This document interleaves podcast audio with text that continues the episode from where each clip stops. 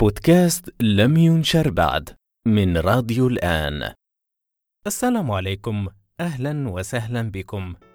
أخذ فرشاة الرسم غمسها في اللون الأحمر ورسم ثم أخذ الأخضر ونقل مع رأس الفرشاة من لون للوحة أمامه. فعملية سرد القصة أنت تقوم بالمثل. المشهد لديك مكتمل إلى حد ما في المخيلة ديالك لكن من المستحيل أنك تنقل مباشرة للوحة الرسم. لابد أنك خطوة بخطوة. تشكل الخطوط والأشكال وأحيانا كثيرة قد ترجع لإضافة تفصيل هنا أو هناك. قبل ما تكتمل الرسمة في الأصل كانت جسم فارغ والتفاصيل اللي عليها هي ما تريد أنت كرسام أن الأشخاص ينتبهوا لها. لكن طبعا الشعور الذي تتولد الرسمة القصة خلف الرسمة أو الافتراض اللي غادي يخرج به الشخص اللي تيعاين اللوحة غادي تكون مختلفة. نأكد لك أنك ما اخطأتيش هذا فعلا بودكاست لم ينشر بعد وما زلنا سنتحدث عن الكتابة. بقى في الاستماع وغادي تفهم العلاقة بين اللوحة والكتابة.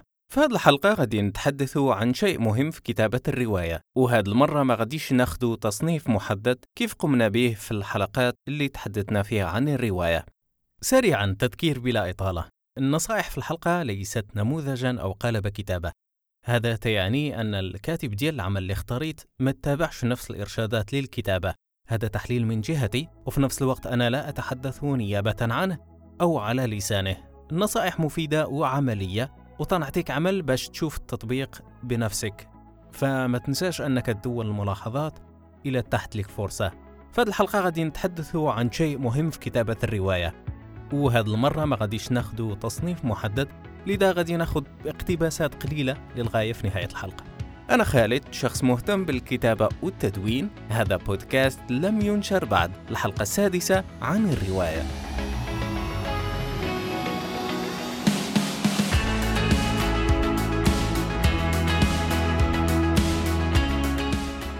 مع عمرك تلاقيتي مع ذاك الشخص اللي تيقول لك أنه ما تيقراش الرواية أو أنه من المستحيل عليه يقرأ رواية من 200 أو 300 صفحة وحتى أكثر؟ علاش؟ لأنه تحتاج إلى صور. محتاج أن الكتاب اللي تيقرأ يكون معزز بالصور. سواء أنت تعرفه شخصيا أو إذا كنت انتهت شخص ما عندي حتى حاجة ضدك أو فقط سمعتي به. الشيء اللي فات هذا الشخص أن الرواية ما تحتاج لصور لأنها تعتمد على مخيلة القارئ. لهذا تتبين الدراسات على أن من الوسائل اللي تتحفز الذاكرة وتتمرن الدماغ وتتساعد على التخيل قراءة الروايات. أنا متفهم أن هذا النوع ليس للجميع وكاينين أشخاص يفضلوا أنهم يقرأوا الكتب على أنهم يقرأوا الروايات. أنا من هنا تنقول لكم أنه ما يحسسكمش هذا الأمر بالذنب سواء بيتي تقرأ الروايات أو بيتي تكتب الروايات. فالكتاب ديالك غادي يلقى الجمهور ديالو. من يوضعك الكاتب ضمن حدث هذا الحدث كاين في واحد العالم اللي تخيل الكاتب الأساسيات ديالو. تعتمد الكاتب على أداة مهمة في الكتابة. هذه الأداة هي الوصف. هذه الأداة ذكرتها بشكل كبير عند الحديث عن الرواية فيما سبق لأنها تتشكل جزء كبير من العمل الأدبي. لهذا مهم أنك تجيدها إلى حد معقول. ككاتب كاين انسجام بينك وبين مخيلة القارئ. خاصك دائما تحط هذا في عين الاعتبار. الوصف ديالك لأي شيء في العالم هو اللي غادي يوجه مخيلة القارئ. أي نواقص أو فراغات غادي تبقى متروكة لمخيلته. أنت حرفيا في هذه الحالة تتكتب العالم وتتشكله مع القارئ. كلما وصفتي هذا العالم أكثر كلما أعطيتي القارئ حرية أقل. ببساطة هذا العالم اللي أنت مقبل على تخيله وتشكيله أنت اللي متحكم فيه ولكن جزء من التحكم يعود للقارئ. كاين في الحقيقة شيء تيسميه بعض المؤلفين بالعالم الأبيض. كاين اللي تيسميه بالعالم الفارغ ولكن لطالما أنه في شي حاجة فهو ليس فارغا لذا أنا تنفضل أننا نبقاو في تسمية العالم الأبيض. نقدر أيضا نطلق عليه اسم اللوحة البيضاء. هذا فقط إشارة إلى أن العالم بالنسبة للقارئ تيكون أبيض إلى أن تضيف إليه التفاصيل. عرفت التوب أو الورقة اللي تترسم عليها اللوحة؟ تخيل هذه اللوحة فارغة وبالمقربة منها كاينة رسمة فنية لغابة أو شلال. أنا تلعب بالمخيلة ديالك. خلينا نتخيلوا جميعا مشهد غابة. غير باش نوحدوا المثال. المشهد عند التخيل تيكون كالرسمة المكتملة في حين أنه عند القارئ تتكون كاللوحة الفارغة. هذا اللي تيتسمى بالعالم الأبيض. كلما أضاف الكاتب شيء لهذا العالم فهو تيرسم المشهد شيئا فشيئا. نتخيلوا الرسام تيرسم مشهد الغابة من البداية. ككاتب غادي تاخذ وضعية الرسام. أي شيء ذكرتيه أو قمتي بالوصف ديالو غادي يضاف للمشهد اللي تيتخيله القارئ. وسبق لينا تحدثنا عن هذا الأمر في الحلقة الثانية. عندك تحكم شبه كامل في مخيلة القارئ. لو وصفت الشخصية بدون وصف الملابس فالقارئ غادي ياخذ راحته في تخيلها كما يريد. لو وصفت الملابس والألوان ديالها فهنا حصرت المخيلة ديالو أو ديال أي شخص آخر رغم أنه ما يمكنش طبعا يتخيلوا نفس الشيء لحد التطابق. هذه الحلقة غادي نتحدث أكثر عن الوصف بما أنك ستكون مطالب باستخدامه. خلينا نحتفظ بمثال اللوحة هذا ومصطلح العالم الأبيض غادي يسهل عليك الأمور. إذا كانت هذه أول حلقة تستمع لها تنصحك بشدة ترجع للحلقتين اللي تكلمنا فيهما عن الرواية.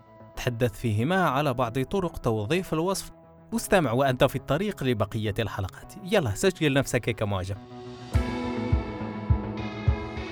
تعجبني أنني بدل ما نوظف عبارة توظيف الوصف أنني نستخدم عبارة استدعاء الوصف. أبطال ديجيتال. شباب المستقبل غادي يلتقطوا المزحة. بعيدا عن ذلك لما أصفها بعملية استدعاء؟ لأنه في العادة وأنت تسرد الأحداث وما يقع غادي تحتاج لأداة تساعدك على مساعدة القارئ على تخيل ما في عالم الرواية. الوصف تيتوظف في كل شيء. إلى انتبهت أنني استخدمت مصطلح تنوظف فهنيئا لك. تقدر تستخدمه في وصف الأماكن الشخصيات الحالة ديالهم خارجيا وداخليا طبعا. الأحداث وغيره لذا تتخيل الأمر كأداة مساعدة يتم استدعاؤها عند الضرورة أو عند الحاجة رغم أنه كاينين مؤلفين معروفين بالاستخدام الكبير للوصف في بعض أعمالهم. وخا بما أن الهدف ديالنا هو التبسيط فخلينا نسهلوا الأمور.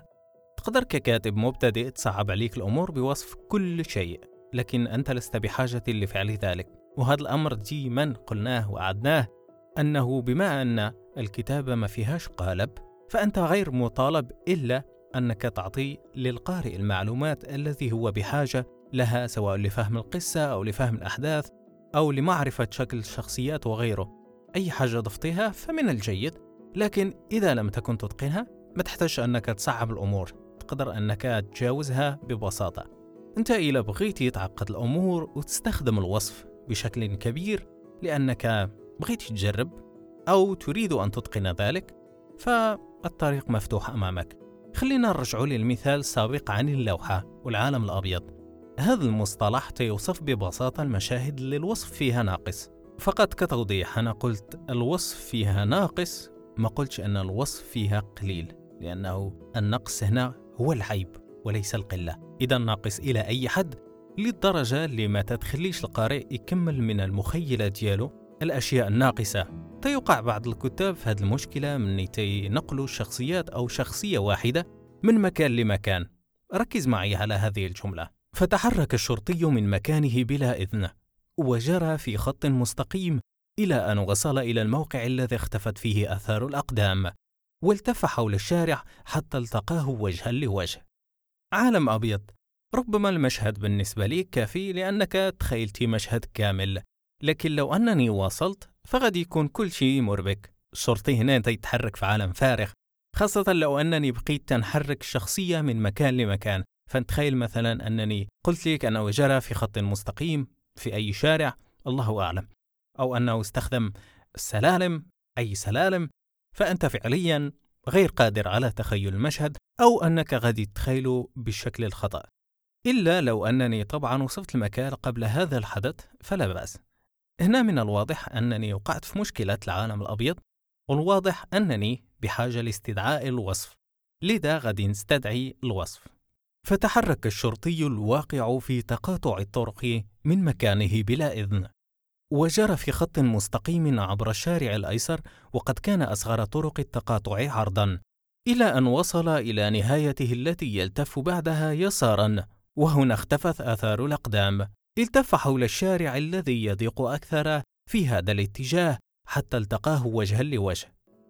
ما خديتش الوقت أنني نوصف كل شيء بتفصيل أكبر لكن على الأقل وصفت العالم اللي تتحرك فيه الشخصية بشكل كافي أن القارئ يعرف منين الطلقات إلى أين الاتجاه وكذلك نقطة الوصول. هذه طبعا ماشي هي الحالة الوحيدة اللي ممكن توقع فيها في مشكلة العالم الأبيض. تقدر توقع في نفس المشكلة إلى القارئ ما عندوش فكرة عما تتحدث عنه.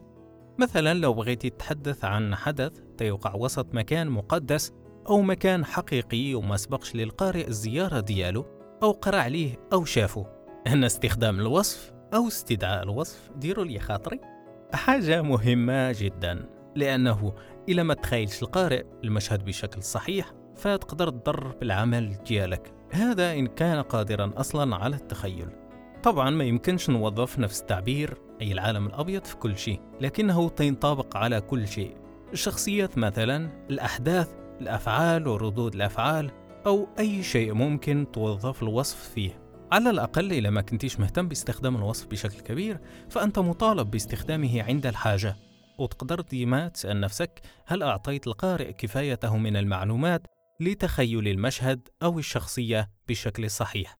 إذا بغيتي تواصل في عملية الوصف أكثر فهنا كما قلنا غادي تأخذ من المساحة المتروكة للقارئ ليتخيل الأمور كما يريد. في المقابل ممكن أنه يتخيل كل شيء بناء على ما تخيلت أنت. ما كاينش طريقة صحيحة وخاطئة لكن كاينة طريقة تقدر تضر النص ديالك كيف ما قلنا وتخلي الفهم محدود أو تخلي الأحداث مربكة. آه علاش تيهضر هذا الكاتب؟ متأكدة أنك ما بغيتيش القارئ يوصل لهذه العبارة. فقط كملاحظة كما قلت وظف الوصف عند الحاجة أي أنه إذا كنت بغيتي تحافظ على الفضول فتقدر تستثني بعض الأجزاء وبعض الأشياء من الرواية من عملية الوصف. المهم عندي أن الأمور تكون واضحة للقارئ فالإجابة عن السؤال إمتى نستخدم الوصف الإجابة تقدر تكون عندما أحتاجه. أي زيادة فوق ذلك تبقى اختيارية.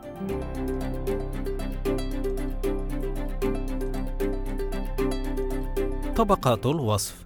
هذا تياخذني لشيء آخر اللي هو طبقات الوصف. ناخذ مثال رسام من جديد. يلا ناخذ مثال الرسام.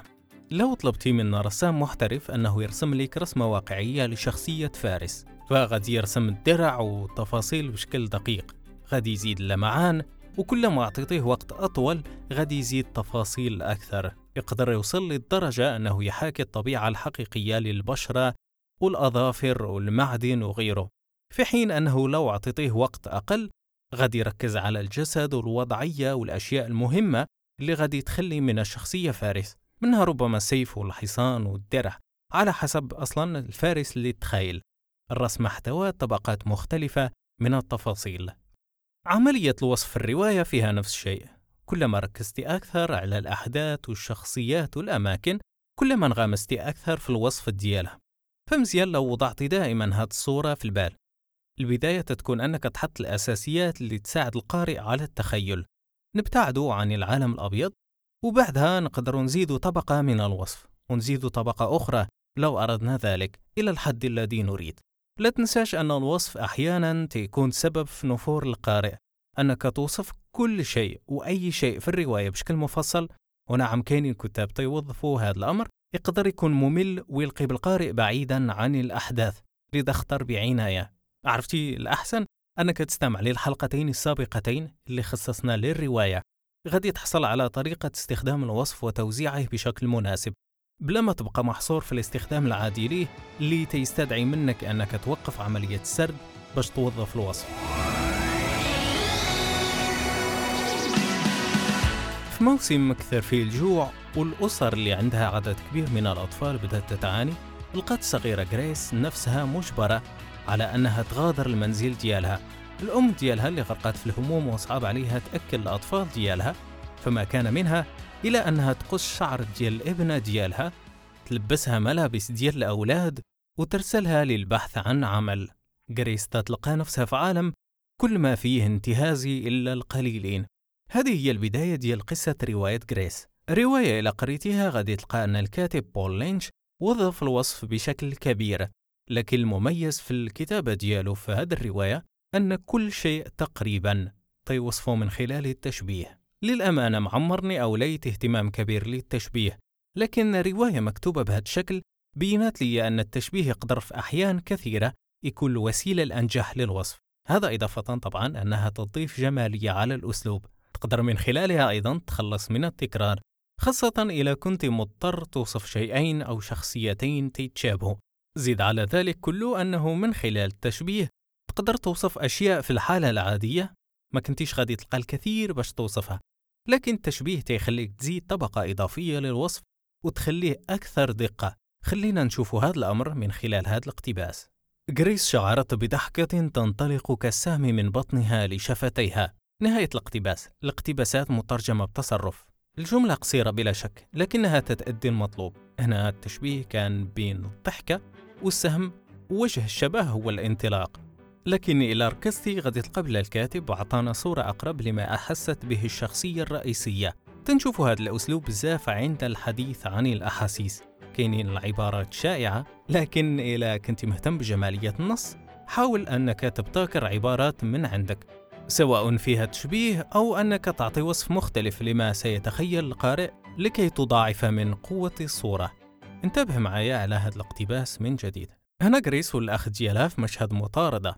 ركضا إلى أن تحطم قلباهما المنهكين إلى قطع مسننة تسير عبر العروق وتشل العضلات. نهاية الاقتباس. هنا كاين عملية وصف لكن بدل أن الكاتب يعطيك وصف بسيط للمشهد بشكل عادي استخدم الخيال ديالو والصورة النهائية كانت أجمل. الحديث طبعا هنا عن الوصف للطباع الداخلية لكن ممكن أنك بطبيعة الحال تستخدم الوصف للطباع الخارجية. سريع كالفهد أو نظره ثاقب كالنسر. هذه العبارات شائعة ففكر في أشياء أكثر إبداعا. تقدر الأمور تكون في البداية صعبة لكن الخيال ديالك غادي يتحسن سواء بالكتابة مباشرة أو القراءة أو استهلاك محتوى شبيه بما تريد الكتابة فيه أو عنه. من كنت نقرأ هذه الرواية انتبهت الأمر. فغادي ناخذ الوقت خارج النص وننبهك عليها. في واحدة من الفقرات الكاتب وصف شارع وقال عليه أنه هادئ وأعطى تشبيه بيوم الأحد. غادي نضيف الاقتباس مسجل بعد هذه الجملة للتوضيح. الشارع الكبير أكثر هدوءا كيوم الأحد. نهاية الاقتباس. هذه كانت الجملة اللي تحدث عليها. هنا حسب ثقافة القارئ يقدر يفهم وجه التشبيه ويقدر ما يفهموش. الهدوء اللي توصف به يوم الأحد ببساطة لأنه في بعض الدول بما فيها بعض الدول العربية بحال المغرب يوم الأحد هو يوم عطلة فلهذا يتصف بالهدوء. لفت الانتباه ديالك لهذا الأمر لأن التشبيه أحيانا قد لا يفهم إلا من ثقافة معينة. معنيتش طبعا أنك ما توظفش هذا الأمر نهائيا ولكن فقط خذوا بعين الاعتبار. نرجع لموضوعنا. قلنا أن التشبيه يقدر يعاونك بشكل كبير في عملية الوصف. تقدر توصف فيه الأحاسيس والشكل الخارجي للشخصيات لكن تقدر توصف به أيضا الأماكن والجماد وحتى الأحداث. التشبيه يقدر يعاونك في تقريب الصورة للقارئ إذا كان الأمر معقد مثلا في الألوان. سهل أنك توصف شيء اللون ديالو أحمر أصفر لكن التدرجات ديال الألوان كثيرة. أحيانا تيكون لون مائل للون آخر. كاينين ألوان متداخلة فالتشبيه يقدر يحلك المشكلة بشكل أسرع. هذا الأمر يقدر ينطبق أيضا على الأمور الأخرى اللي تتطلب حاسة مختلفة مثلا حاسة السمع ماشي من سهل أنك دائما توصف كل الأصوات لكن تقدر توصف الأصوات بأصوات شبيهة أو قريبة ونفس الشيء ممكن يكون لحاسة الذوق. المهم عندك تخلي روايتك كلها تشبيه القليل من هذا والقليل من ذلك. إلا كنتي تضيف البهارات؟ تقدر تحتاج عنصر أكثر من الآخر لكن في النهاية القارئ غادي يحصل على العمل كاملا والحكم ديالو غادي يكون بهذا الخصوص. طبعا خارج التشبيه الوصف تيكون عادي. نقدر ناخذ ليك العديد من الاقتباسات من الرواية لكن أي مثال جانبي يقدر يخدم الفكرة. تشبيه ربما محتاج لمخيلة خصبة ودرجة تخيل تقدر تكون أكبر.